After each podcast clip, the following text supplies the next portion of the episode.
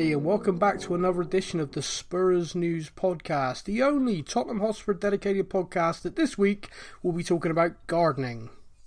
Yep, um, yeah, the roses are coming through nicely. Yeah, yeah, for 50 minutes. Enjoy. Now, um, I am Sam. Uh, lovely to have you back with us. Um, I'm not sure how many people are going to be listening this week with the results as they are. People tend to just want to bury their heads, but if you are with us, you brave, brave souls. Thank you. Um, welcome. It is me. Uh, I am not joined by Matt this week. Matt is busy. Uh, Matt went to the game last night. Uh, he's not depressed. He's actually still very positive, but it is an opportunity for Stefan. Stefan, welcome, mate. How you doing? Yeah, yeah, I'm okay. Um, Yeah, really? I was I wasn't okay last night. I'm no, I gonna- know, I know. I'm I'm not gonna lie. Last night, um, after the game, um, uh, of course, I'm discussing the Norwich game because uh, context for when people are listening on a different day. Um, after the penalty shootout, after the Eric Dier incident, I was just wound up and I needed to get to sleep because I had an early meeting the next day. And I couldn't. I was just wound up and wound up, wound up. I don't think I ended up getting to sleep till like half past three, and my Oh. alarm went at six. So Ouch. yeah, fully blame Tottenham for that. Um, I do, amongst, yeah. amongst so many other things in my life, I fully blame them for. But, um, yeah, Mate, basically, the the show this week, I, I had kind of like bullet points laid out that we were going to work through. Um, so if you don't mind, uh, I'm I'm still going to stick to that. I know the the kind of uh, probably the most popular thing or most thing everyone wants to talk about is last night and a few of the incidents, but I don't know. I think most people probably want to forget it. Yeah, maybe. Yeah, yeah, possibly. Um, but I wanted to open with just to get out of the way uh, the Wolves game because obviously two games have been played since our last show. Yeah, People who listened to our last show will be aware that you know we were a little bit downbeat because we'd lost two games in a row, um, and we were looking to bounce back against Wolves, knowing it would be difficult, but. Being at home, uh, Wolves playing in the Europa League later than us, we were hoping yeah. we could get a result. Um, did you watch the Wolves game? I, uh, I I watched the majority of it. Yeah. Um, I actually managed to miss all five of the goals for one reason or another. Huh, yeah, no, I was, talking to you actually, thinking about it. Yeah, I was watching the game, but I had to help put my other half's little ones to bed, and managed to miss like two goals whilst I went up just before Bergwijn scored. Yeah. came back at one all and went, well, what the hell's happened there? And then Yeah. yeah, the kettle boiled, so I made a cup of tea just before half time and missed Aurier's goal. Well, I don't, I don't know if you, I don't know if you agree with me or not, but I, I didn't feel like we were doing that badly. I, I felt like we were actually playing offensively better than we played in a little while. Um, I thought we actually had some patterns to our play. Um, we actually looked dangerous for the first time in a good few weeks. The the Yeah. issue for me is that for the whole season, not just the Wolves game, and not just under Mourinho, but under Mauricio as well before him, we we just have nothing at the back. Like teams can just cut us open at will, and Wolves just finished their chances. They just you know did to us what we did to Man City a while back, which is you know two shots on target, two goals. I think the the stat at one point, I think it was about. 78 minutes in or 80 something minutes in, they'd literally had three shots on goal and they'd scored three goals. yeah, they had yeah at full time they had four shots on target, Ah, well, there you go. Yeah. um, so, so, we made one save. Yeah, yeah, yeah. Um, and I gotta be honest with you, I, I don't massively hold Gazzaniga responsible for for the three goals. Yeah, you could argue perhaps Lloris might have been able to keep one of them out. Yeah, he possibly could have. He is he is an international uh, fantastic keeper, but they they shouldn't have been getting those chances. You know, they all came Yeah. from mistakes, and Yeah. I'd, I'd, I'd challenge a Tottenham fan right now to put it in their mind can remember a last game where we didn't concede a goal due to individual errors. I, I, I'm really struggling. like I really, really yeah. thought about it, and, and because there are teams like sometimes you can see the goal. You know, a guy does something. You know, like a one-two, does something amazing. He hits a screamer in the top corner, and everyone just goes, yeah, you can't defend that. You know, Yeah, That- fair you- play. you- Well done. All right. Yeah, all right. You know, you, you can't you can't stop that. You can set up all the plans in the world. You can have the best defenders in the world. Someone does that. You know, you could have three goalkeepers. It ain't gonna help. Yeah. Um, but we consistently give the ball away. Um, uh, you know, we'll let the ball bounce and a defender gets in there, or a goalkeeper won't catch it, or it is consistent individual errors, and it's been that way for some time. And damn, is it frustrating! I, I think that is one of the biggest issues we have uh, because if you were to say uh, the players aren't good enough, I, I don't think that's true because you're looking at the players individually and you're thinking experienced, internationals, quality. This shouldn't be happening. especially when like against Wolves, we had five at the back. We had a back three, and then the Yeah. fullbacks. Like that to me, especially against a team like Wolves, that you know they're going to give it a bit of a go. Yeah, But to have three central defenders, you would think to yourself, okay, that's definitely going to be enough to kind of shut up shop if needs be.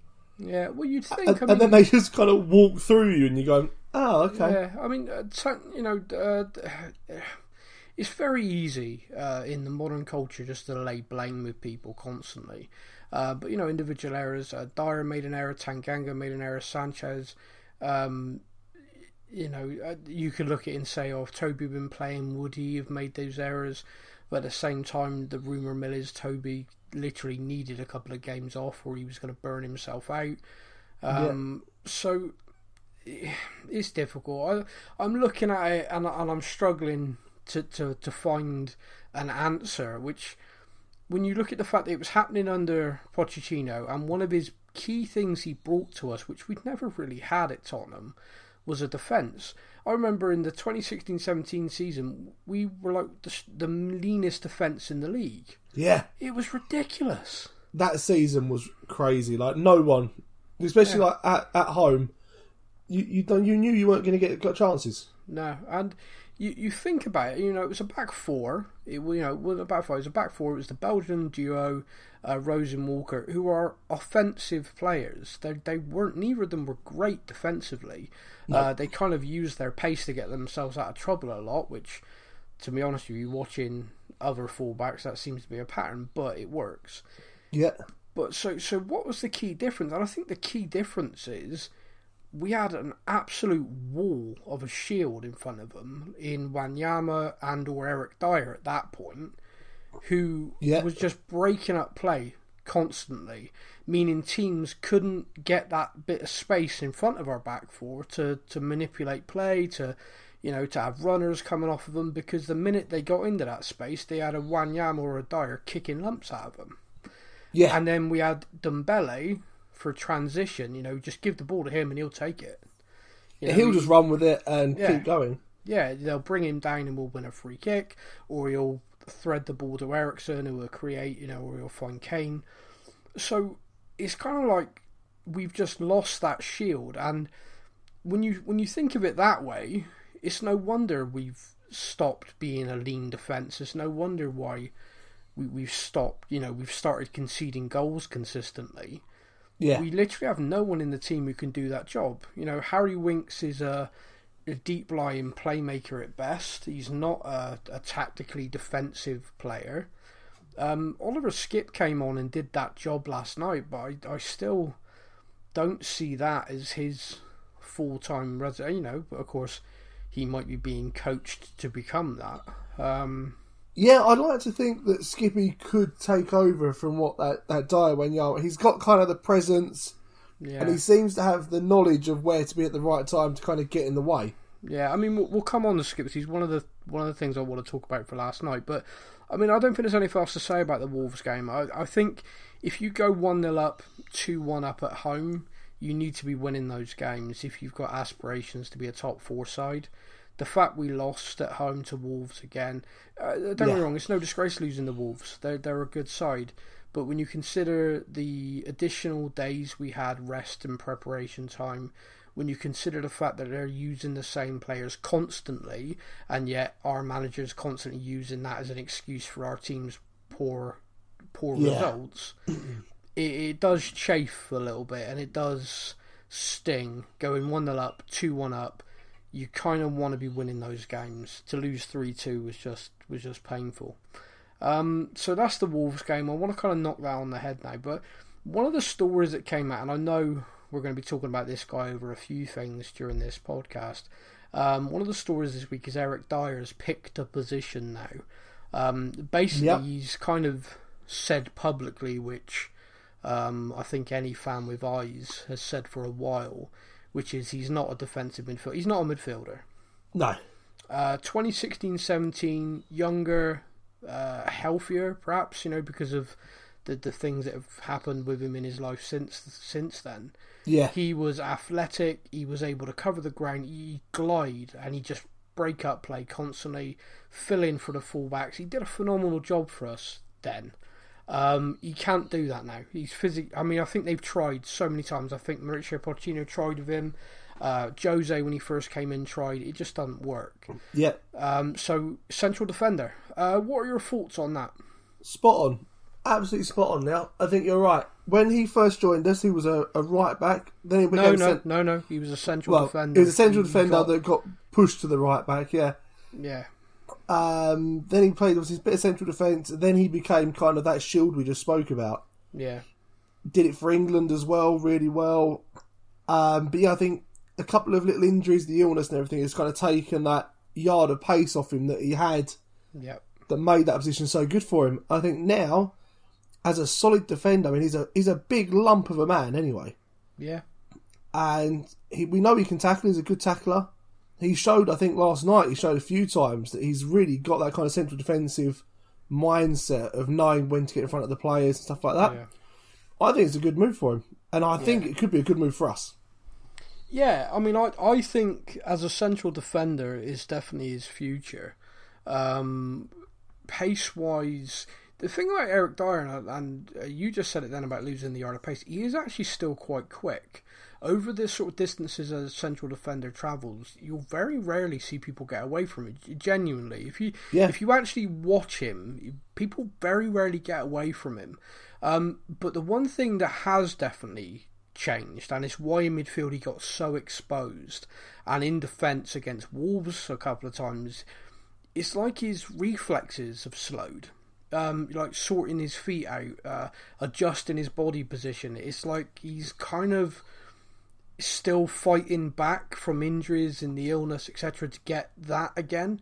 Um, Yeah. And I and I wonder if that's going to come with game practice, perhaps. You know, because he's been a real bit part stop start player for quite a while. He just needs like a run of games and he'll get that back. Because if he does, then yeah, as a central defender, I think he's a great asset to the club going forward. Yep, I Um, completely agree with you. I mean, that gives you Davinson Sanchez, uh, Toby Alderweireld, Eric Dier, and Japhet Tanganga coming through. I mean, four central defender options going into next season, perhaps. Uh, Yeah. Jan Vertonghen, I think the club, you know, and him are still not talking. So whether Jan's leaving or whether he might sign another year deal, who knows? But at the moment, it certainly doesn't appear to be on the cards. No, he's not. He's being left on the bench for games and Yeah. very much kind of a case of okay, you're going, you're going, sort of thing. Yeah, I mean, obviously, um, we can't talk about Eric Dier without talking about last night's game. I, I felt he had a really good game against I Norwich. I, think it's one of the best I've seen in a while. yeah, no, I agree with that. I thought he was actually very good. I thought he defended well. His positioning was good. Uh, when any questions were asked, you know, if you heard him say what a block or something like that, it was typically him Yeah. uh, getting there, getting stuck in. Um, he he appeared to be a real threat coming forward as well. Like Norwich, seeing him come into the box, he, he was getting right in there. Um, you know, a bit. I, I do think, and this is a really strange thing, but I do think we as a team do need to work on our set pieces. We have a real aerial threat with Toby on the pitch, or Eric, or or Jan. We don't seem to use it No, as much as we should. We've now actually got someone in Lo Celso who can beat the first man and put it into a dangerous position. Yeah, yeah. Did make me laugh. He had a couple of corners last night cleared by the first man, and after that, you could see he kind of like got it in his head. Well, I'm going to go deeper then, because clearly no one's making that run to the near Yeah. post.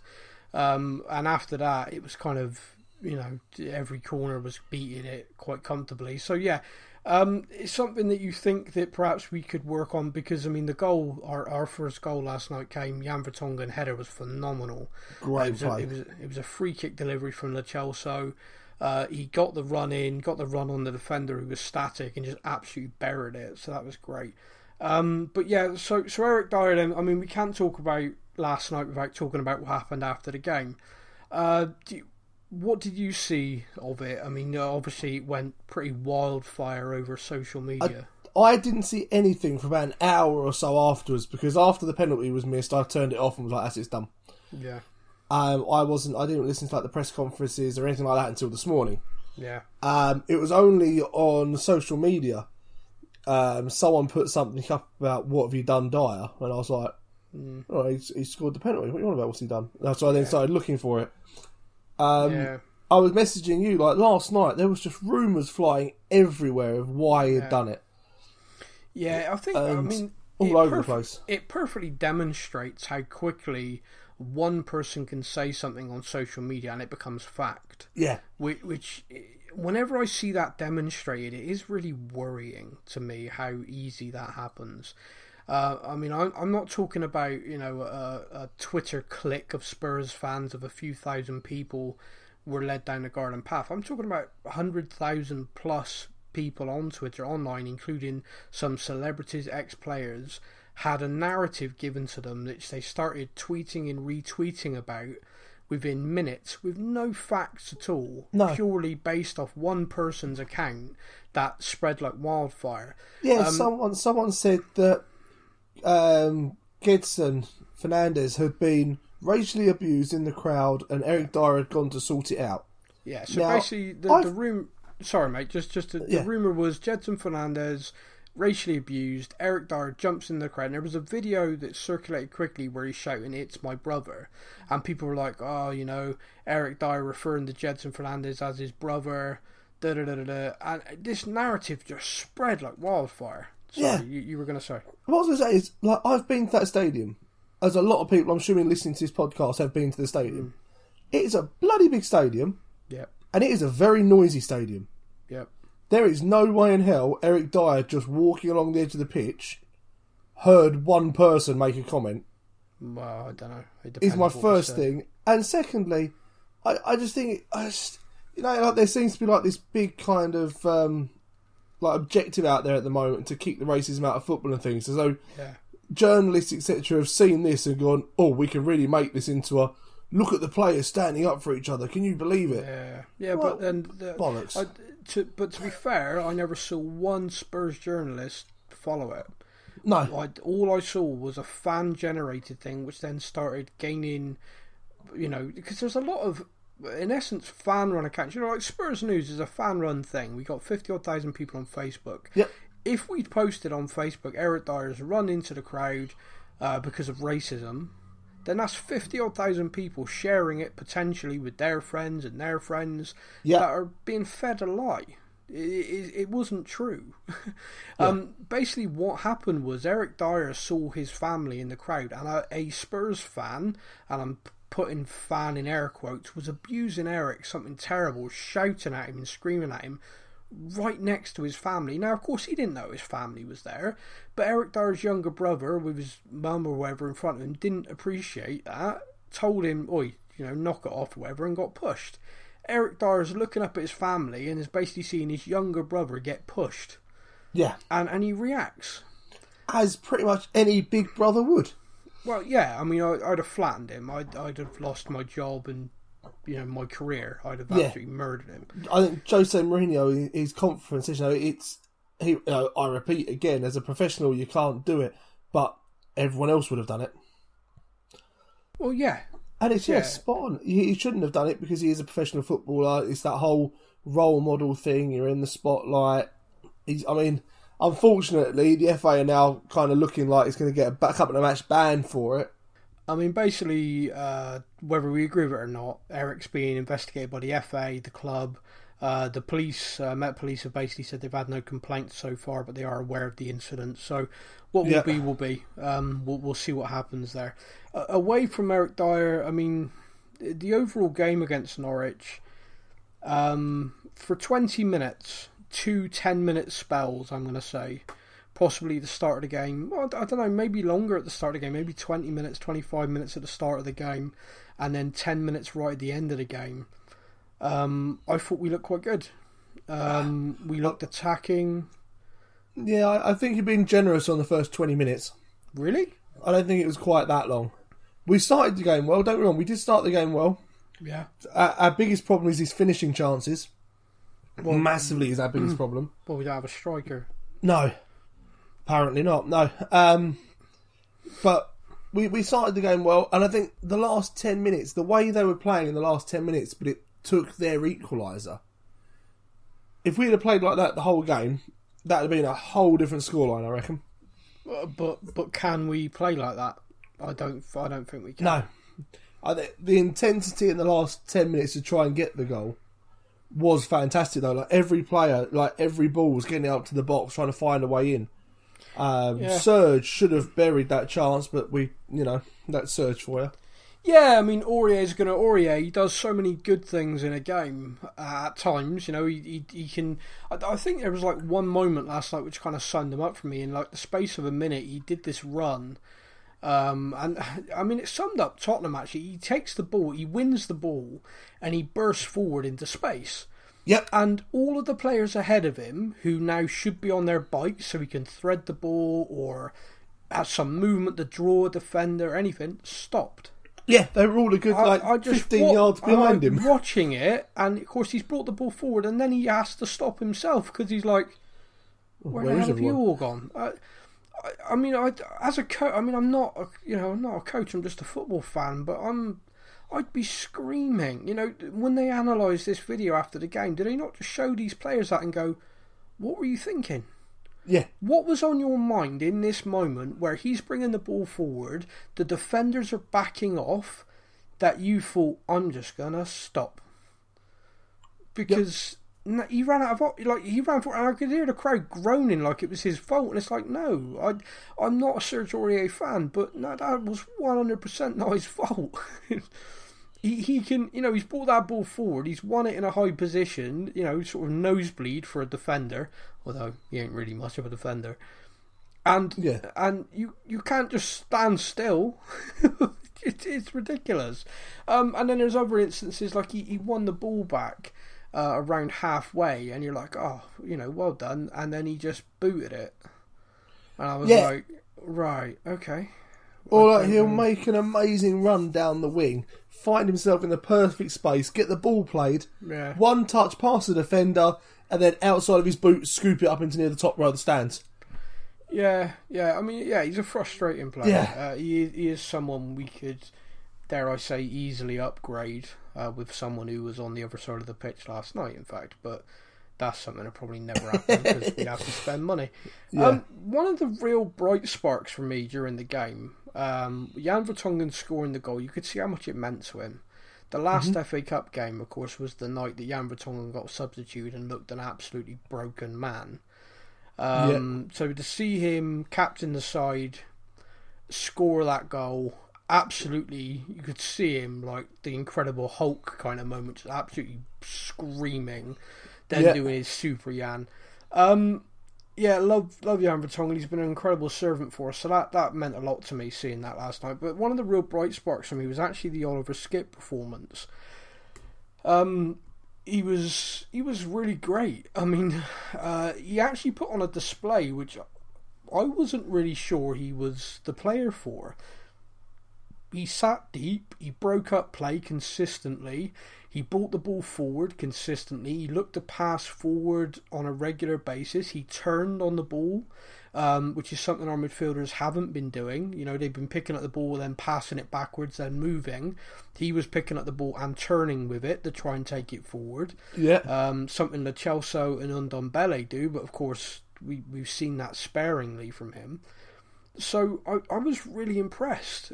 His timing of the challenge was excellent. He took a yellow card for the team, which Yep. is something we've really not been doing. Uh, you know, going back to that Wolves game, I swear two of those goals could have been avoided if a player just stepped in and brought a guy down. the old tactical foul. Yeah, Yeah, and it's something Mourinho said in post match, and it, I you know, when you hear when you I don't know if you're the same as me. I observed this myself, and I kind of made a mental note because we're doing the podcast. So to then hear Jose Mourinho say basically what my observation was afterwards, I was kind of like, ah, that's validation. you know, yeah, I of, know what I'm talking about. Yeah, clearly I'm a genius. Yeah, uh, but no, not quite that far. But after he got booked, I never felt like he was going to get sent off. No, which is nice because there have been times where yeah, go back to Serge Aurier and his moments of brilliance and madness. Oh, oh it was inevitable. Once, once he gets a yellow card, you're sitting there like counting down. Oh, going, we're waiting. Minute. Yeah, and it could minute. it could literally be a minute. He'll go straight in on somebody else, and the referee's like, "Really?" But then um, Dele Alli's exactly the same for me. If Dele picks up a yellow card, you're waiting for the. I'm red. waiting for the red card. But yeah, yeah. Skipp last night. No, I'd no. forgotten he got booked. No, his game didn't alter. His discipline was excellent, but he knew he couldn't do what he did last time, you know. So basically, he's he stepped off. He yeah. didn't get as tight.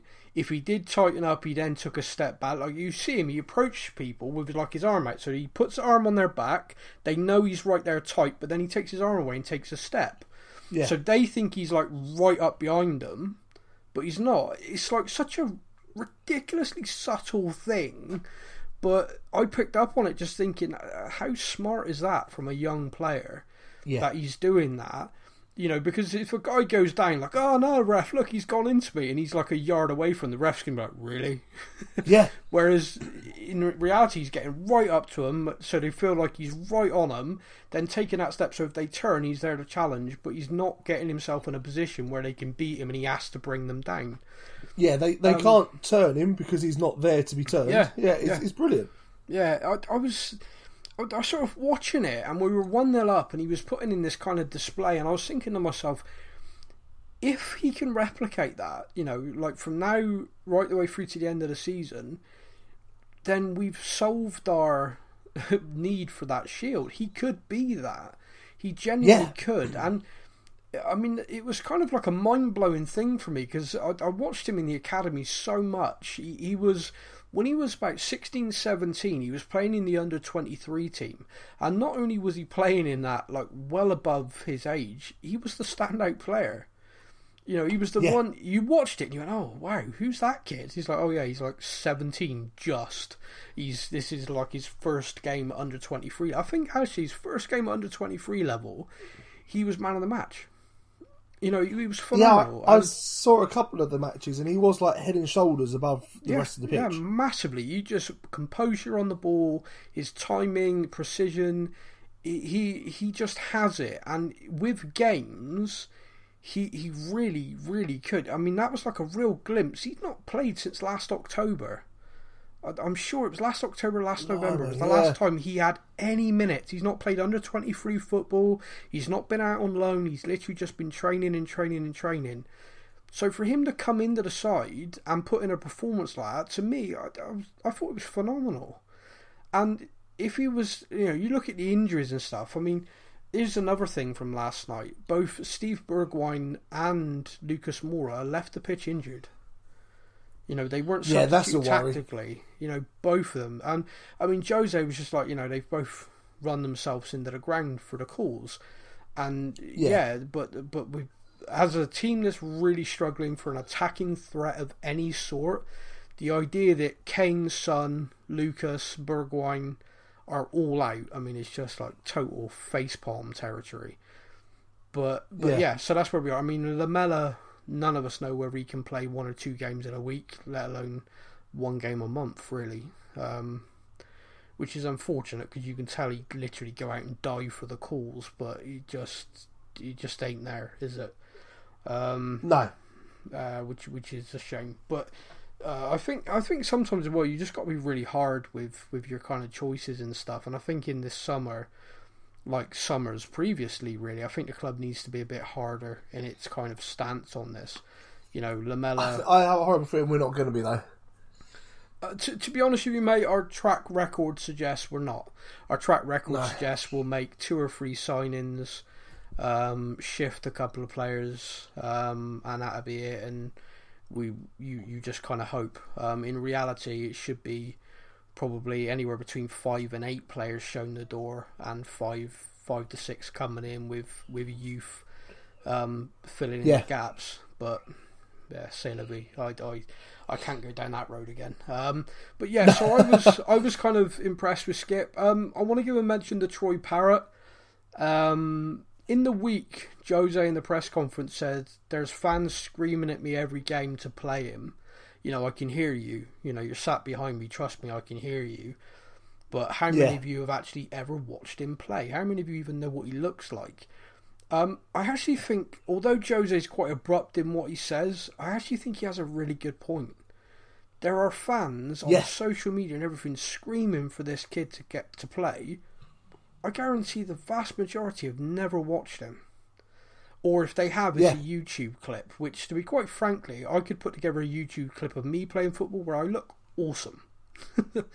but Yeah. it's it's not football. I mean, I watched Troy a lot, and one of the things I always kept saying to people is, yeah, he's great. He really has everything, but he's still young. You know, he's still very young, and he's, Yep.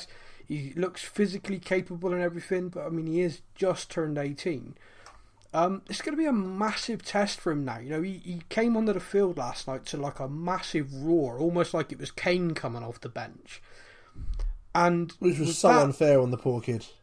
well, you know, I mean, that must have just felt incredible. You know, just such a groundswell of support every time. Like they they showed an image of him on the big screen, it got a cheer as well. But he came on. That must have just been just this amazing feeling. He came on. He was battling to try and get the ball, trying to get a chance.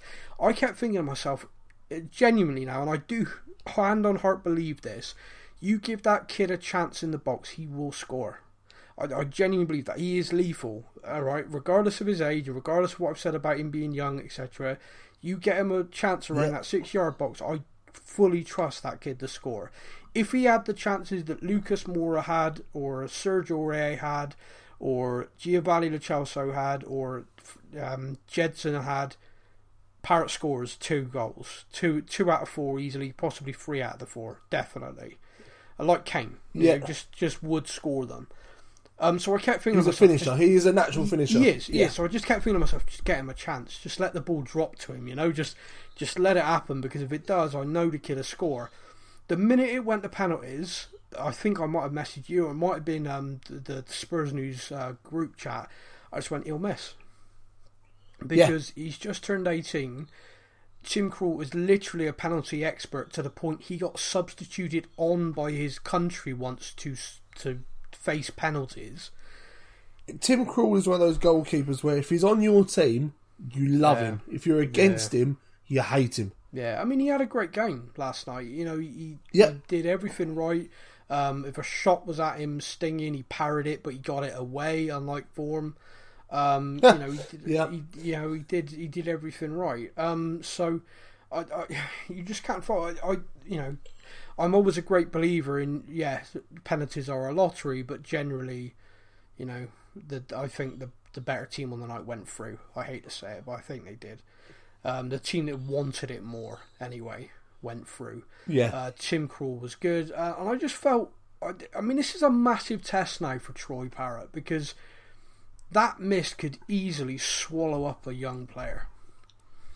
And he looked got- devastated. There's a yeah, there's a picture of him between uh, he's next to Eric Dier and Jan Vertonghen. yeah, Jan looks a bit miffed. Dier looks really frustrated, and Parrott just looks absolutely devastated. Yeah, well, you think about it, you came onto that roar, you're feeling all of that emotion, all of those fans are right behind you and everything like that, and then you miss. And Yeah, all of that just drained you. All of a sudden, those 50 odd thousand or 40 odd thousand Spurs fans who were right on you, you just feel a collective ugh. And uh, don't get me wrong, I assume, and I got no doubt, plenty of Spurs fans were like, "Don't worry, you know, don't worry, it'll be all right." And and I'm I'm of that attitude as well. You know, he's a young player. You can't. Uh, penalties get missed. You know, some of the best players in the world miss penalties. It just happens. Yeah. Um, you know, Gedson Fernandes was literally in tears. You know, because he completely mishit his penalty. You know, it was a complete dribble. oh god, yeah, that penalty was awful. Yeah, and, Yeah. and he was he was in bits, and and I you know I never look at it and go attack the players who miss. I I think. Uh, you know, Lamela missed it on his birthday. You know, we all know. Yeah, you can say what you want about him. You can say all the stuff about his injuries, but there's no way on this earth that guy doesn't try everything he can for this club. There's just no way anyone Yeah. can fault that. So for him to miss on his bloody birthday as well, you know, the guy, it just happens. It's penalties. It happens. Unfortunately, it seems to happen to Tottenham fans and England fans more than anybody else. But you yeah. know, it just bloody does. Um, do you know an interesting stat I saw after the game? Jose Mourinho, whilst managing English teams, has never won a penalty shootout. He Oh, lost five bastard's now gone to Spurs. Yeah, he lost five with Chelsea, two with Man United, and now lost his first one with Tottenham. Isn't that a mad? When you think of him and the way he typically sets teams up to win games, I would never think of that. But yeah, in England, managing English teams never won a penalty shootout. No, Oh. weird stat. I mean, I'm, if That's I'd known that, yeah, if I'd known that before the penalties, I probably would have just turned them off and gone and got a beer. But yeah, Yeah, no, game um, over. yeah, and I can understand now why he was sat on the bench, just thinking, "Oh, here we go again." Yeah, um, not but this yeah, again. so I think I think it's a massive, massive thing now for Troy Parrott. I, I, given the injuries we've got, given the lack of options and everything we've got, we got Burnley at the weekend. Me personally, I'd play him, start him, show show confidence in him. Say to him, penalties can get missed. Don't don't make that become you. Um, yeah. I got a, I got a feeling Jose won't, but if it was me, Well, I my- don't know because he came out in the press, didn't he? He said about he said to the board, "I can either win the Champions League match or win the Burnley match." Uh, well, no, he never said win. He said compete. I can either try Oh, and compete. be competitive. Yeah. Oh, that's a worry. I Well- preferred it when I thought he said we would win one of them, but okay. Um, Well, there, there- there's there's no But- way. I mean, you think about how much Burnley want to beat us after what we did to them at our stadium. yeah, And it feels like years ago, but we beat them five 0 with Sun beating their entire team in scoring. oh, of course, yeah. Blimey, that seems like years ago. that is Yeah. years ago. Blimey, yeah. Yeah, that was Wow. this season. That seems like a lifetime ago. I mean, don't get me wrong. I am pretty much cheering on the coronavirus to end the season soon. Um, but yeah, no, Burnley. yeah, Yeah, go Corona, go. Um, I've been buying bottles of the stuff, drinking it like crazy, but it's not helping yet. I, I, I genuinely think Troy Parrott should play. I, I mean, and start against Burnley, not just on the bench. Show the kid the Yeah. con- show him, you know, and maybe Gedson as well. You know, just penalties are penalties. They're gone. Bang, it's gone. I believe in you. Get out there because it can easily fester stuff like this. You know, you can easily Yep. become a thing that just eats at you. Um, there's an under 23 game as well, whether they'll give him 45 minutes and that again, just to, you know, more football, more more getting back into the swing of it. I don't know. he just scored, didn't he? He scored against against Wolves in their match. Yeah, yeah, yeah. In the under twenty three game, um, he, he scored one, um, which was set up by uh, Poch Jr., by the way, um, Maurizio Pochettino, who got one assist and one goal in the game, dedicated it to his dad, uh, which I'm sure went. well, it was it was his dad's birthday, so you know this this is for you, Dad, on your birthday, which I'm sure Tottenham went. Cheers, kid. yeah. Thanks, great. Tell you what was funny, right? It was on Twitter. Um, they were tweeting out the, the score and everything from the under twenty three game. We were three 0 up in the game, Yeah. and we substituted Pochettino off, and Wolves came back, and it was three two. And the reply, the, my favourite reply was, uh, so Wolves scored. It's now three two with so many minutes to go, and the top tweet reply was, "See another another example of when you take Pochettino out of the club, everything goes to crap." Oh, Yeah, uh, Yeah. it did make me laugh. Did make me laugh. Um, now, um, the last thing before we we've got a, a lot of fan stuff uh, from the Facebook page to to discuss. Um, we do a post every week, basically, you know, asking for questions or topics. We have a lot there. Yep. So before we go on to that, there's one last thing I wanted to discuss. Now, granted, some of I haven't read them, so some of the stuff we've already talked about could have possibly covered the questions on there. But I want to talk about that Harry Kane story this week. What What do you think about it?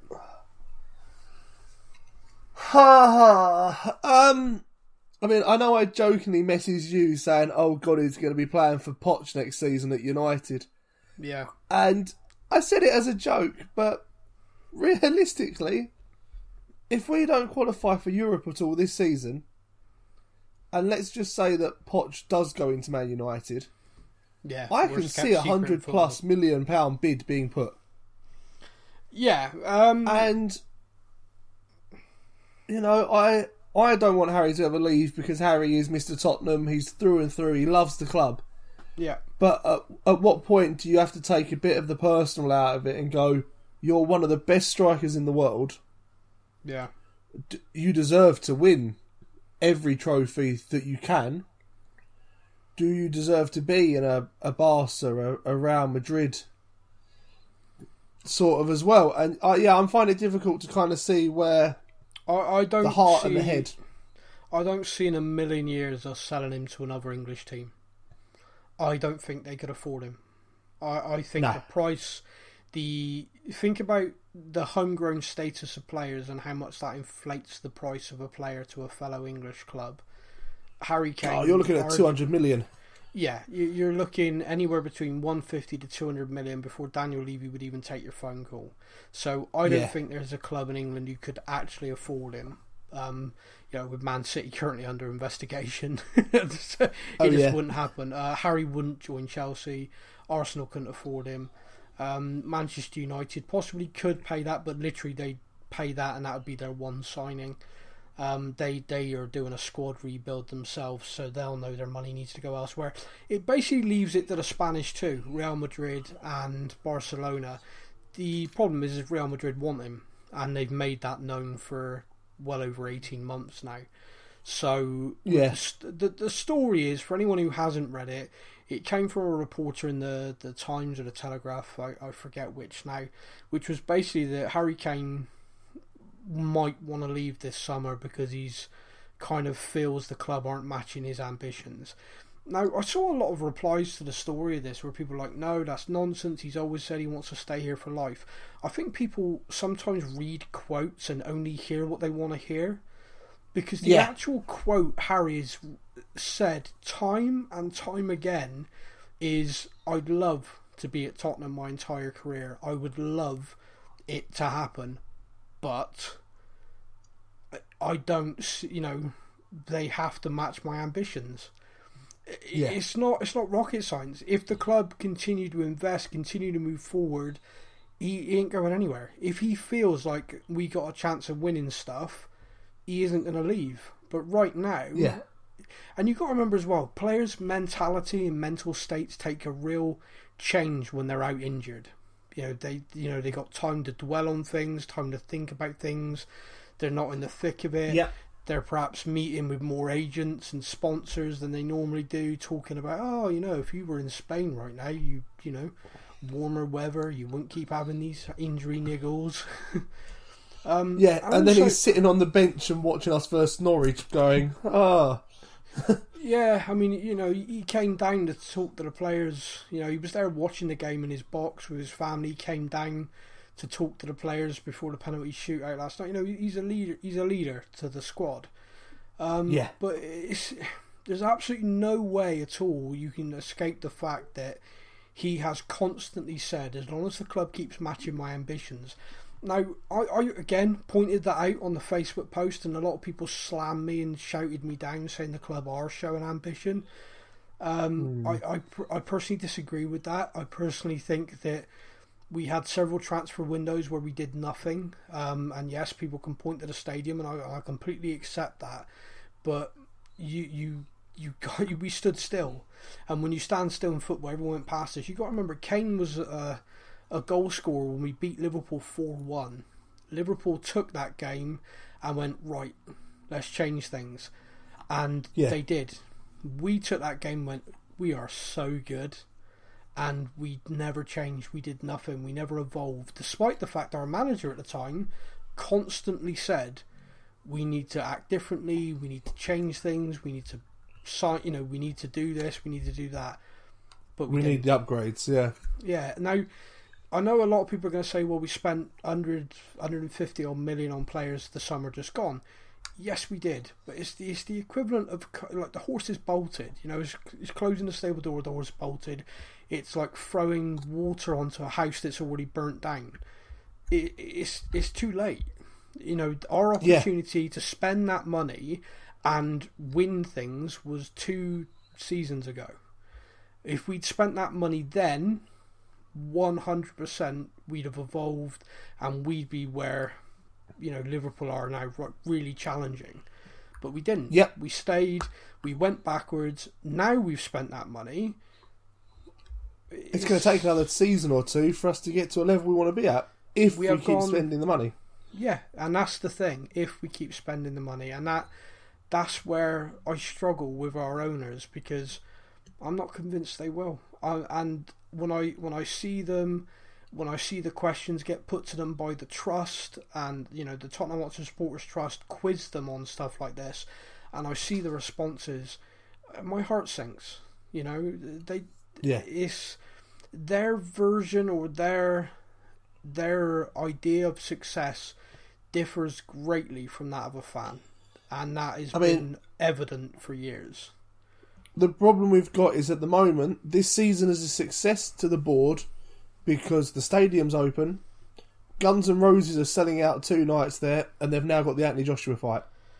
Yeah, and Lady Gaga. and for well. them, and Lady Gaga. So for them, yeah, successful season, profitable, successful season. For the fans, we're looking at a team that haven't got a striker.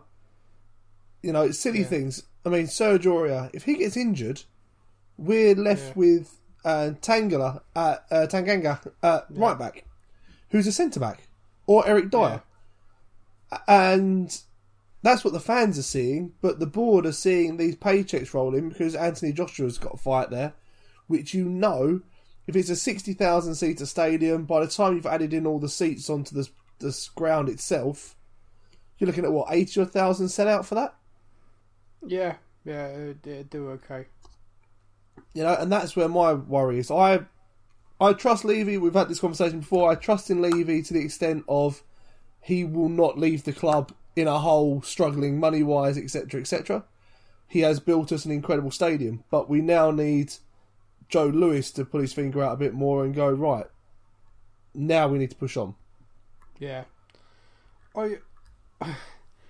It's difficult because I I do understand the off-field advances we made under ENIC have been monstrous strides. You know, like ridiculous levels. Um, The training ground, the stadium, yeah, but the the training ground, the stadium, the the marketing of the club, the global brand that is Tottenham now, it, you know, from when they took it over under Sugar, it's unrecognisable. The the club has evolved to a whole nother level, and Mauricio Pochettino managed to build a squad, a young squad. That peaked together, and he managed to, in essence, overachieve on very little money. Um, yeah, and because of that, they they completely uh, like oh well we don't need to spend them, we don't need to do this, we don't need to do that. Despite him kind of screaming to the contrary that they needed to invest, you know, sell Kyle Walker for fifty million, and you know his replacement in Trippier cost us about two point something million. Um, it worked well until Trippier got called up to the England team and thought he was better than he actually was. Um, Yep. Then we signed Serge Aurier for twenty something million. Uh, anyone who watched him play could have easily said he'll never work in England. Um, forget the off-field stuff and the reasons I don't like him. You just watch him play and his style of play. It ain't gonna work in England. Yeah. You'll get found out, and what a shock he did every match, yeah. every game. So, um, but yeah, I mean, let's let's let's move on. I mean, um, the Harry Kane thing. I don't think he's going to leave this summer. This is just my personal opinion. I think this is a agent leak, not pulling for more money or anything like that. But I think it's a you need to act. You want Harry to Yeah. stay here for his career. You need to act. And if I was Harry Kane, knowing how much he loves Tottenham as a fan, I'd be doing that. Knowing Yeah. the kind of influence I could have, I'd definitely be exerting pressure on the owners, on the board, publicly, privately, to invest and to make the club competitive again. Not transition, not always going to take us a few years. Now, get it done. Yeah.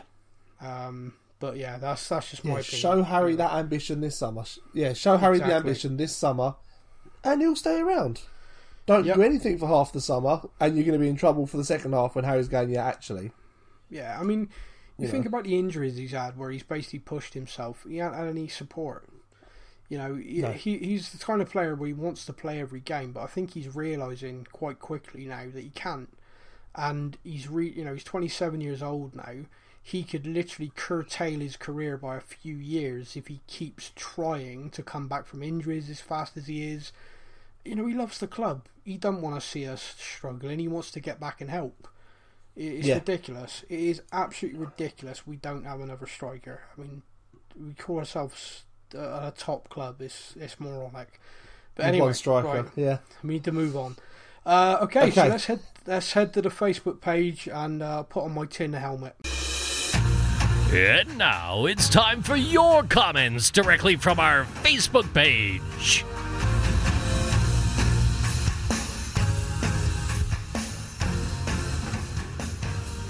Man, am I nervous about this this week? I am. I'm genuinely scared to open these. Okay, right then, let's kick us off. Uh, first up, we got Simon Whiteman. Simon says, Before the FA Cup exit, I was going to ask a completely different question. But now I ask how many of the team that played last night will be at Spurs next season. Some will disagree, but I think Dier needs to move on. Um, funnily enough, Simon, me and Stefan have already kind of had a chat about Dier. Um, I think if he's a central defender, I think he played quite well last night. So for me, if that's the kind of level of performance we can get out of him as a central defender, I'd keep him. But what do you Def- think? definitely, a definitely a squad player. Hundred percent a squad player. If he can get back his levels of fitness and everything else as a centre back, he could well be pushing for the starting eleven every week. Um, I say keep him. Players that started last night that shouldn't be there next season. Uh, Um, Michel first off- Vorm.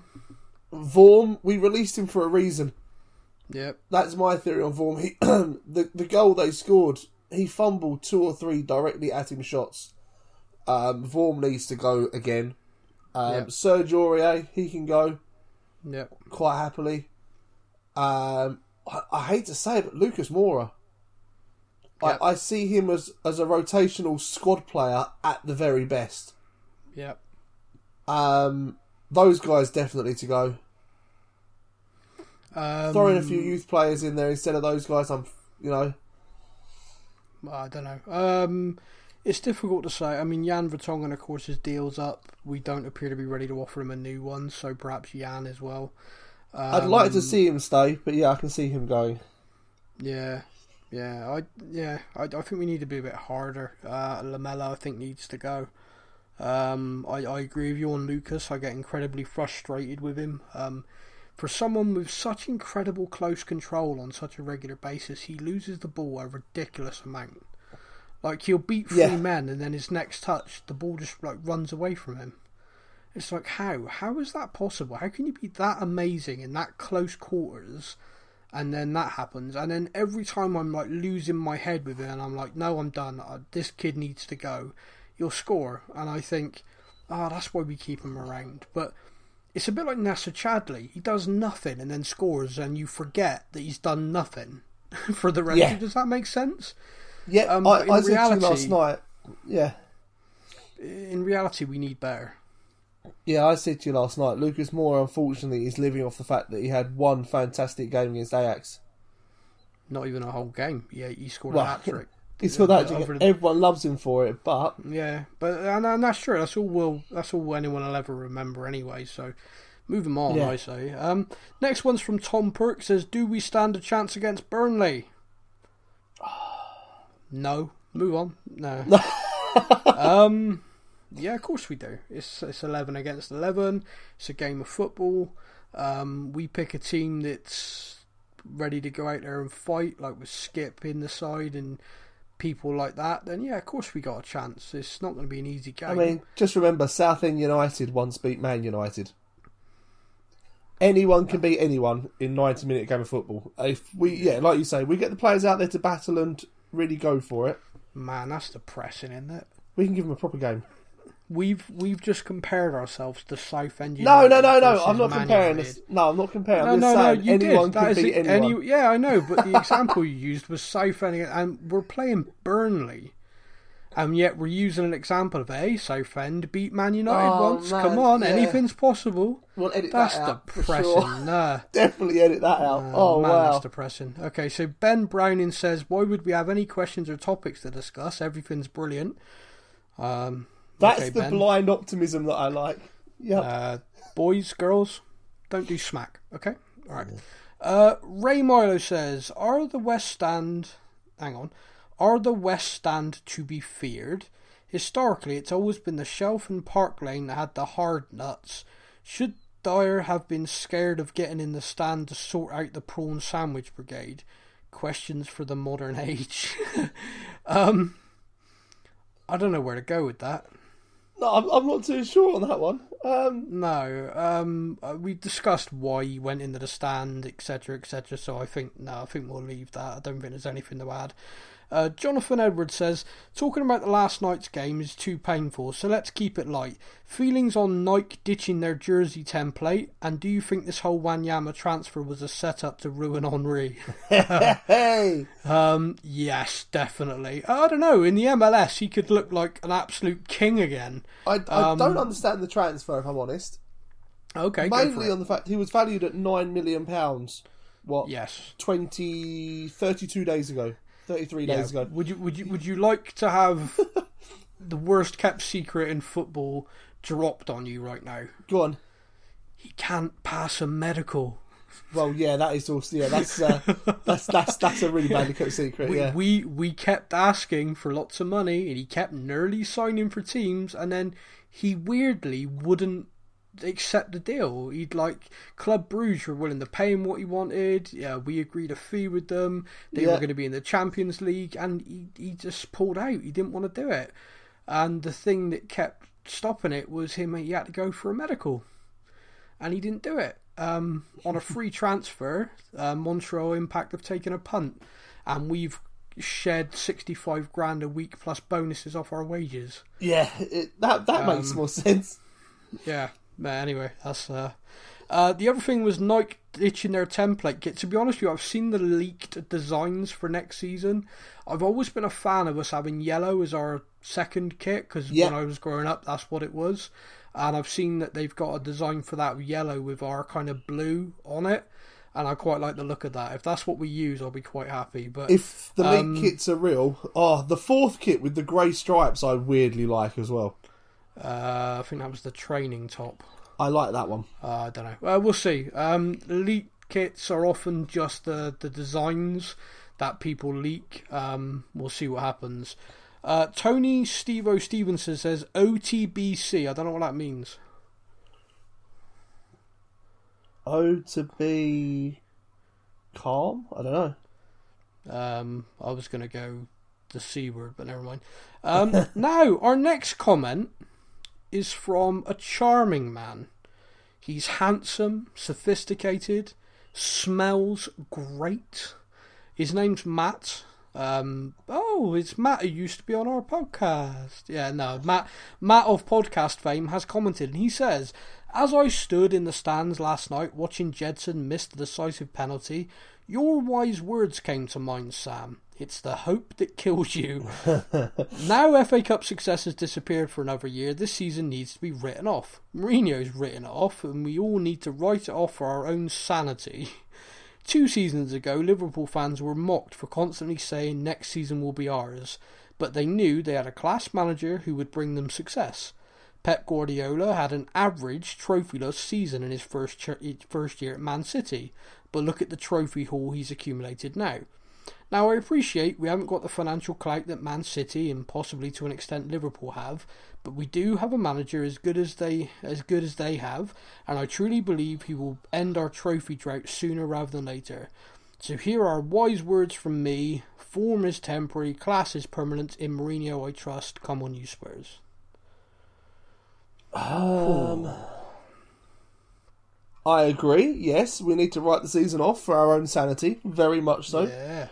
I, I would also swap Jose for Pep or Klopp in a heartbeat. But apart from that, Um, Yeah. uh, not not Pep for me. I can't stand him. Uh, and Klopp actually annoys me. Oh, anyway, I, I love Klopp. I'd have Klopp over Jose. But yeah, No, I, I just want to punch him. Um, Ian Ian Diver says, "Did Dier's reaction overshadow his best performance of the season? In my opinion, he had a really good game." Yeah, we agree with you, Ian. We discussed that earlier on. Um, I'm hoping it doesn't completely tarnish it. I, I liked it. Uh, Michael Joseph says, "What is it with the modern fan that demands instant success? Sack him, sell him." Did we really think a mid-season appointment would bring instant trophies? I personally thought when we hired Jose, it would need a pre-season to train in a system. Um, I think it's a valid point, Michael. Yep. What you said there, I think, I think everybody does have a very um, uh, I don't know what the right word. It's like a modern society thing where you throw things out, you never fix them. You know, it's just a societal thing where everything's instant nowadays. You want to watch a movie, you click a button. You know, we used to have to drive the blockbuster, boys and girls. And if you're young enough to wonder what I'm talking about, Google it. Um, but it's it's kind of an instant society, and that is the reality of it. You know, someone has one bad game, sell him his crap. It's just uh, a pinch of salt, social media nonsense. The one thing I would say about Jose Mourinho, and this isn't an attack, this, this is just an observation. Plenty of managers come into teams mid-season. You know, some managers come into teams they're bottom of the league and stuff like that, and they you see a bump. You see like this instant new manager bump because they come in and they do work on a pattern of play. They do work on a certain style. Um, it does concern me that we don't seem to have that. You know, every game could be a different formation, a different set of players trying to do something completely different than what we tried in the last game. And you could point at injuries and say, yeah, but, you know, he's missing this player, that player, that player. But if you have a pattern and a style, a system, then players in the squad should be able to come in and out of that, if that makes sense. yeah, that's what worries me is the fact that it's changing every game. Yeah, I, I, I do think Matt's point of the season's been written off by Jose is kind of true. I think perhaps he's literally just trying to get through every game, trying to do as best he possibly can, accumulate points where he can. But let, let's be frank about this. His team selection last night suggested he didn't give a crap about the FA Cup. Mauricio Pochettino picks that team for an FA Cup. Everyone slams him for not caring about the cups. Jose got brought in. Everyone was like, "Oh, Jose, Jose would win us a trophy." That FA Cup was our only realistic chance this season, and he and he, he wrote it off last night. If if he was serious about it, you don't put a goalkeeper in who's not played a competitive match for eighteen months. Yeah. So that's that's all I got to say about that. Um, Kevin McPherson says, "Who's still sad we lost Pochettino?" Um, I'm sad he left because I enjoyed his time at the club, but it's over. We can't go back. Let, us move on. Um, what, what about you, mate? Yeah, I'm the, I'm the same as you. I miss Poch because of what we did under Poch over the years and how we advanced over, under Poch.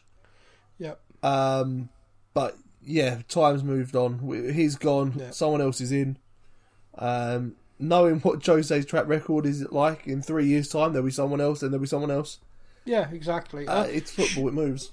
Sean Gibbs says, "When's Jose being sacked?" Uh, hopefully, no time soon, Sean, because I think that'd be ridiculous. Um, Kevin Allen says, "As we are doing an impressive impersonation of being totally rudderless and on a downward spiral, are there plans afoot to improve the type of football, our core business?" uh, We play and extricate ourselves from the looming brown stuff. That's very well put, Kevin. Um, to be honest with you, I think this has been discussed, you know, ad nauseum. Um, there is no style, there is no type of play at the moment. This is just who's fit. Put your hand up. Right, this is the formation we're going to play. Let's let's just try and win a game. Um, I, I think we have to judge Jose and his time at Tottenham on next season. Yep. You know, he, he'll have a preseason. He'll have a second window to sign players that he wants and needs to to make a system work that he wants to play. And if we are crap to watch, then I think we as fans have every right to go, "What the hell?" However, I think if you look at Bergwijn that's come in and Gedson Fernandes who's come in, the sort of style of players they are, if they were players that Jose himself went right, they're two people that I want in this window, Yep. And that's the sort of style of player that he's going to bring in. Things are going to be very exciting and good again for Spurs. Hopefully next season. Potentially, yeah. Um, Rick Barnfather says, "Why are we shit? Um, because we reflect our fans." No, joking. Um, Yeah, Rick, careful, to, I've been to be honest with you, yeah, to be honest with you, Rick, is um, there are loads of reasons. Uh, we've we've discussed many on the show already. Uh, unfortunately, none of them are quick fixes now. Uh, Jeff Edwards said we're still ahead of Arsenal. Yep. Uh, they got a game in hand, Jeff, and their goal difference is better, so don't Yeah. enjoy that for long. Mark Camp says, I have a question. Why have we got a manager in charge who is so out of touch with the current game? Um, that's a real. Uh, That was was a- something that the Man United fans were all saying about that he's, he's behind the times because they weren't playing well. I don't want us to then kind of drag ourselves to that level. I, I don't think Jose's behind in the times at all. no, he's not. I, it's a narrative, and unfortunately, it's like Harry Winks only passes backwards. It's like Harry Kane only scores tap ins and penalties. It's become a narrative that unfortunately the media have jumped on, and therefore it's become true. Just like last night, it became true that Eric Dier was defending Gedson Fernandes and calling him his brother against racists. Yeah. It wasn't true. Uh, it's not true that Harry Kane only scores tap-ins and penalties, and it's not true that Jose Mourinho has been left behind by other football managers. At Manchester United, he didn't get the players he wanted. His whole demeanour was terrible because he wasn't living in Manchester. He was living in a hotel. His family stayed in London. It just didn't work out for him there. And yet he still won two trophies. He picked up the League Cup and the Europa League with that club. Yep. Um, if he did that with Tottenham next season, people would be building a statue of him. At Man United, that's not good enough for their standards. They deem if they don't win the league, don't win the Champions League, that's not good enough. At Yeah. Tottenham, yeah, we want to be where that is. That's where we want to be. But right now, if he lifted the League Cup and the Europa League next season, seriously, there we talk of statues. People would love him. So Bank holidays for all Tottenham fans. Yeah. yeah, it, it's kind of a nonsense. Um, and also, it's it's very difficult to judge him based on what we're seeing right now. Um, if he had, that's why I keep saying you got to judge him next season. Mauricio Pochettino's first season with us, we played crap. Our football God, was yeah. shocking. Yep. We were really bad, and he says it himself in his book. If Harry Kane hadn't gone on the run he did scoring goals, he would have been sacked in his first season. He knows it. He says it openly. I'd have lost my job if Harry hadn't have come on and started scoring goals Yeah. because we just weren't creating anything and we weren't scoring goals.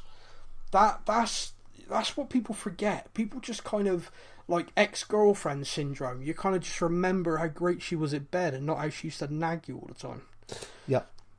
Anyway, I probably just revealed too much about my personal life. um, Lee Sadler says, "When are questions going to be asked of the hierarchy?"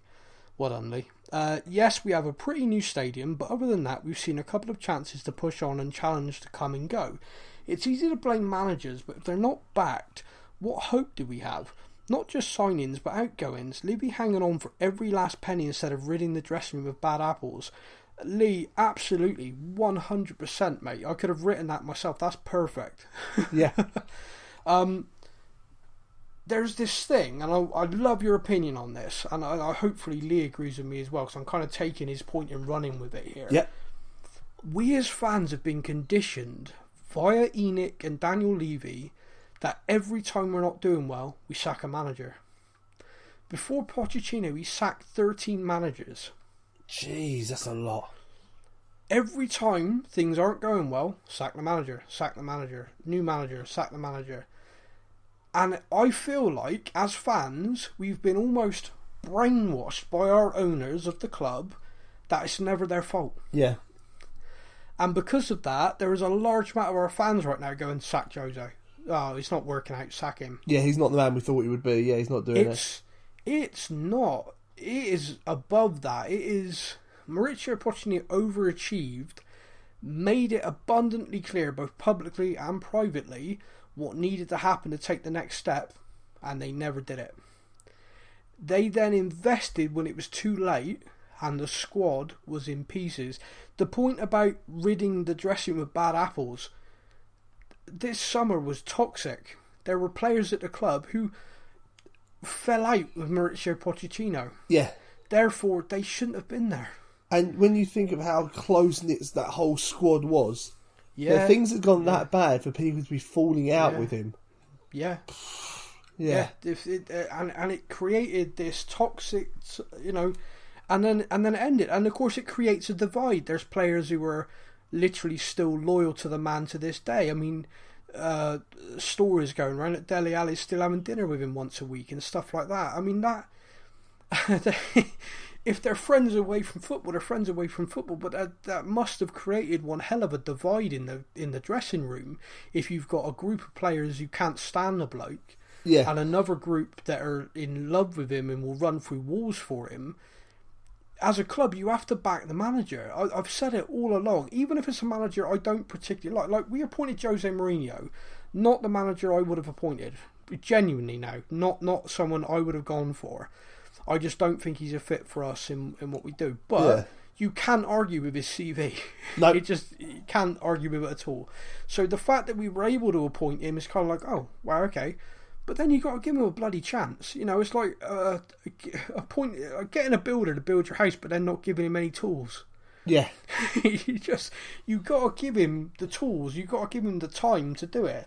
You don't get a workman in to build something. He says, "Yeah, it's going to take this long to do it," and then after two days sack him because it's not happened fast enough. Yep. You got to give it time. Uh, Lee, I hope I ran with your point the way you would have liked. Um, but yeah, I, I think we as fans have been conditioned by our owners to blame managers always, and it's not right. It's it's it ain't them. It is the owners. The owners need to take some serious ass responsibility for what's going on at our club, um, and I think it's absolutely right that people should be asking those questions. Um, okay, now I need to find the others now. um, I, I kind of kind of went off on one then, and I had them all loaded up on my phone, and my phone's vanished. So uh, Linton Ford says, "What's going on? It seems like we've dis- disintegrated, and everything that could go wrong has. Not sure who's to blame. Thoughts? Daniel Levy. Daniel Levy and Joe Lewis. I blame ENIC. I bl- I blame our overlords. Who do you blame, mate? I'm I'm with you. I am with you. There was, you know, Levy should have done the sensible thing when we were building the stadium and hire a director of fu- football, even if it was only on like an 18 to 24 month term contract. Yep. Someone should have been hired just to sit over the top of it and watch it all and go right. You go off. You deal with the commercial stuff. You deal with the stadium. I'll Yep. sit here and deal with the contracts and the signings Yep. Yep. even if it was a case of Daniel Levy saying, right, there's sixty million pounds. That's all we're going to be able to afford. That is it. Yeah. However, Yeah, do deals. do your stuff. Yeah, do do your thing. Um, yeah, no, co- yeah, agreed completely. Pete Powell says, when are the board going to realise that Josie only gets success when he buys it? We're not a club that splashes the cash. This won't work. Uh, Pete, he didn't do it at Porto. Um, the only other team where he came in midway through a season was Porto.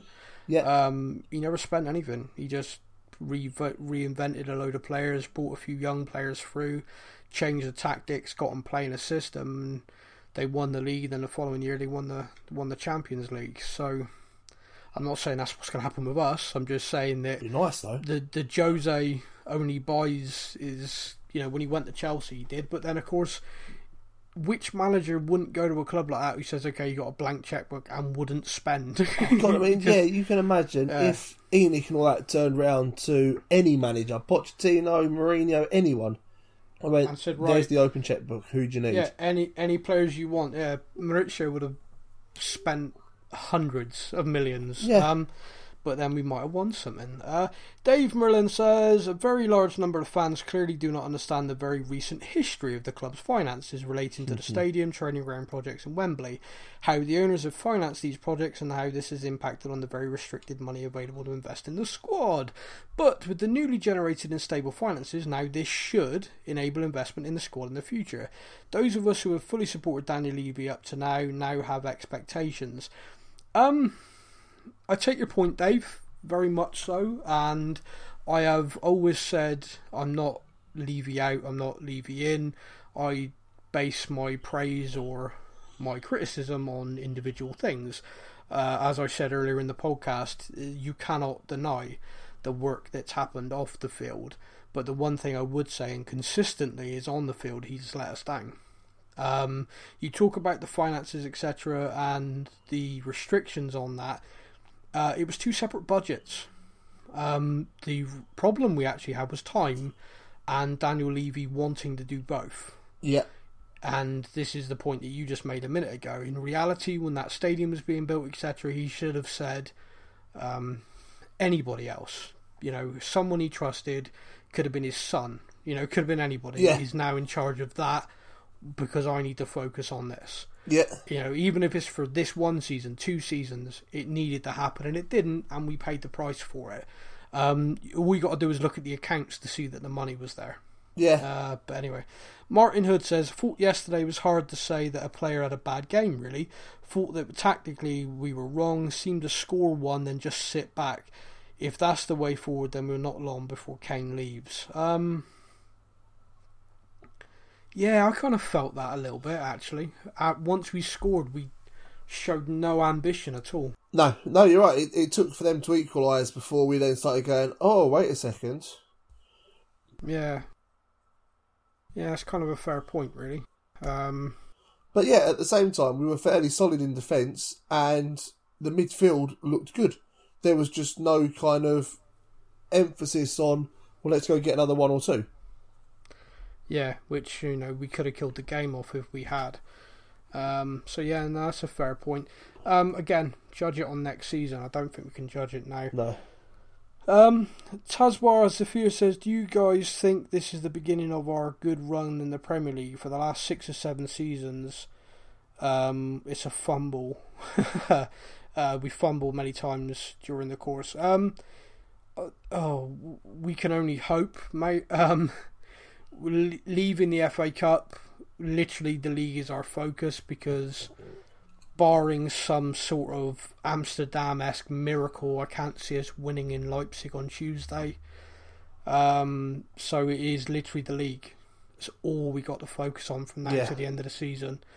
Um, so uh, I, I hope. Right now, it feels like there's no there's, you know, you only got to look at the fact that me and Stefan earlier were looking at the Burnley game, saying, you know, it's eleven against eleven. We could should be able to compete. It's depressing, Yeah. but that's the reality of where we are. Paul Matthews says, "I think you're brave asking this question after everything that's been happening for the last twelve hours." Yes, it was, Paul. I think Thank you're you. brave to post anything on that page at the moment. That's actually what I replied to, Yeah. him, by the way. uh, why would we have any questions or topics? Everything's brilliant. We know, Ben. We know you said that. Uh, when will Gedson Fernandes play a full game? Um, Probably on Saturday. if he's Yeah, if he's going to go yeah. for if he's going to go yeah, for Tuesday, probably. probably, Saturday. yeah, quite possibly Saturday. Yeah, that's a good show. Uh, Stuart Burgess says Dele's form, the squad confidence is disappearing. Uh, Dele just looks lost. Uh, he just looks absolutely. I kind of feel sorry for him in the sense of he's basically now it looks like being told you're our central attacking player. yeah, We need you to replicate what Kane does and score goals. Off you go. yeah. And yeah, then he's like, no, I appear in the box at the last second. That's Yeah, how I've I- built a career. I'll tell you what really illustrated for me last night his um, lack of self belief at the moment. Dele Alli is in the box with no one on him, and Lucas Moura doesn't square it to him, and Dele just stands there with his hands out, like, dude. Dele Alli, fully confident, fully full of himself, would have screamed for that ball. Yeah. And if it didn't come, Lucas Moura would have heard about it to the point that everyone in the South Stand would have heard what Dele called him Yeah. for not squaring it. But he is so devoid of confidence, so low, his body language was just ugh, all night. Everything was just ugh. And I gotta be honest with you, it is really sad to watch. But I have every confidence in Dele that he can still be one of the best players, English footballers in this league. We have got to get behind him. Yeah. We got to sing his name loud. We got to get other songs being sung about him. They only cost five mil thing. Yeah, bin it. Let's get behind him. Just sing his name. Just anything. Just try and lift him because it's all very well when a player scores a goal to sing his name. He's already on a high. He scored a goal. We need to lift the guy Yeah. we got right now. Um, Mandel is one of them. Um, John Bateman says we're an absolute disgrace. Nothing more than a laughing stock. Bring in Benitez or Klinsmann. And I say there's another, not, what, 19 teams in the Premiership? Go choose one. Yeah, right. Absolute disgrace. Nothing more than a laughing stock. I always find that very difficult. You know. Um, yeah, I, I'm angry at the result. Yeah, I'm frustrated with the way things have gone this season. But I, I, I struggle with that. I don't see his point there. But there's no point dwelling on it. And the final one is Ian Vane says Eric Dier right or wrong to get in the stand to confront fans. What do you think? Uh, I think we've gone over it so many times already. Um, yeah, like I said, professionals can't do it, but any other person would. from a professional footballer standpoint, he's going to get punished for doing it. As a human being, I cannot fault him for protecting his little brother. No, That's that's yeah. I I, I can't. I am now um, banned from a high street retail store because I defended my little sister. So yeah, I completely behind him. Yeah, but you're a bit of an ass. To be Oh, fair, yeah, true. I, I'd ban you. uh, but anyway, mate, that's it. That's everything. I think you know we're done. I think anyone who's listened to this whole show is probably uh, done themselves. Um, but look, let, let me try and end this on a little bit of positivity. Let me try and end this with a kind of uh, glimmer of hope, which was brought to us by Matt, who isn't here this week. Basically, we are crap right now. Let, let, let's be blunt about it. The football's not good. The players all look dejected and out on their feet. There is a growing disconnect between us and the team, and it and it feels awful. But this is the time where we need to put the word support in supporter, and we need to try and do everything we can to get this team over the line. Because what happens at the end of this season will greatly, and I mean massively beyond measure, impact what happens in the summer and in turn how good we are next season. When Pep Guardiola came to England, he struggled with Man City massively, but he identified during his time in that first season what he needed to make them a better team the next year. The club spent the money, we the rest is history. Jurgen Klopp came to Liverpool, up and down like a yo-yo Yep. after we smashed them, and it was us, he went to them and said, "You want us to win things? Genuinely want us to win things? I need you to buy me a keeper, a central defender, a midfielder, and that's what I need. I can, you know, we can score goals, but I need a spine behind it. Yeah. They they spent the money. The rest is history. There is uh, there is no escaping it. There is no way around it. There is no escaping the fact that this team needs investment. The owners know it. We the fans know it. Jose Mourinho knows it. Hell, the squad knows it. Yeah. But this season, if we can somehow scrape our way into European football, fourth, brilliant. Fifth could still be brilliant. But sixth, you know, even the Europa League allows a financial. There's a reward Way. there. Yeah. There is something there for attracting players and also incentivizing players in terms of staying and also in terms of joining Jose Mourinho at Tottenham Yeah. because his record when he drops into that Europa League for a year, whatever club he's at, is he tends to bloody win it. Yep. And I don't know about you, but I'd still be happy with that. I would. A trophy's a trophy right now. A European trophy is a European trophy, and yeah, so we got to write the season off in terms of achievement. We got to write the season off in terms of like that, but we got to get behind the team Yeah. because if in the league we can push forward, and if in the league we can fight and claw and just get every point we possibly can to secure European football next season, then it's over to the board. You know, genuinely in the summer we can all just say, right, show show us what what you really think. You constantly say you want to win things, prove it. Yep. And I hope they do. And then next season is when it's fair to judge Jose. It's fair to judge this team, this squad, his style of football, everything like that. You know, gloves are off then. That, that's when it's fair to judge. Right now, oof, I, I don't think it's fair. No, you're right. You're bang on.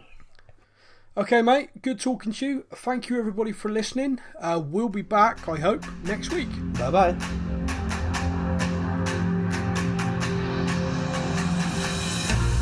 Thank you for listening to the Spurs News Podcast. Be sure to join over 50,000 other Spurs fans on our Facebook page at Spurs News. Until next time, come on, you Spurs! And remember, to dare is to do.